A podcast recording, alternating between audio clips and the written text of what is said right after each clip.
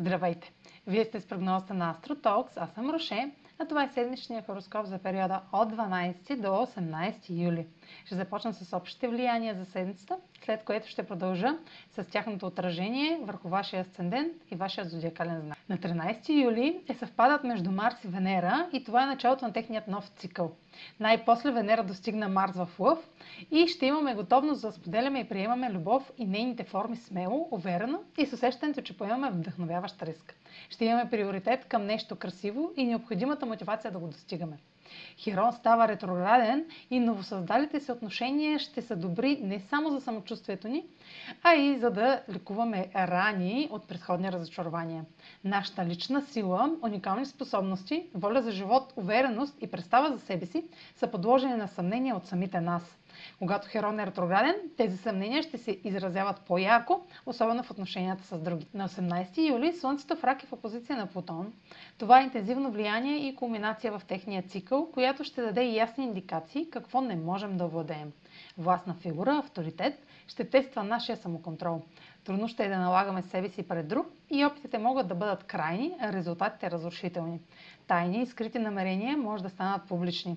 Като цяло има потенциал за нещо голямо, което изисква съзнателен подход, за да се избегнат нездравословни реакции. Също може да получите дълго чакана среща с шеф в авторитет, който да ви повиши или наеме след дълги преговори. Използвайте това влияние, като изхождате от истината и влагате страст в постигане на целите.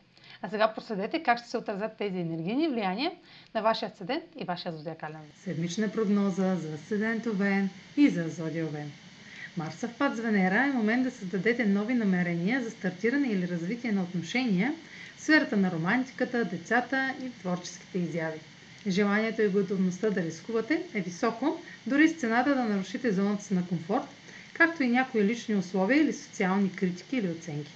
Хирон, ретрограден в Овен, ви подсказва, че с лек подход тези енергии могат да повишат вашата увереност, докато изпитвате несигурност, да се впуснете в ново влечение, занимание с деца, без да търсите дивиденти и застраховки, но като поставите себе си и приоритетите си на преден план.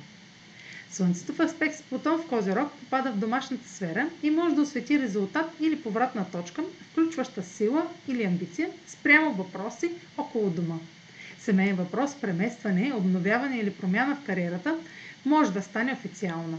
Следете за засилване или смяна на власт, вашата или на някой над вас в иерархията, която да бъде задействана.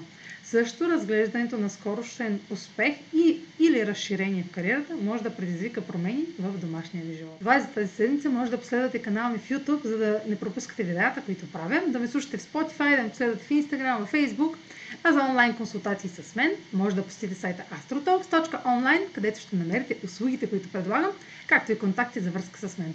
Ciao, spesso senza!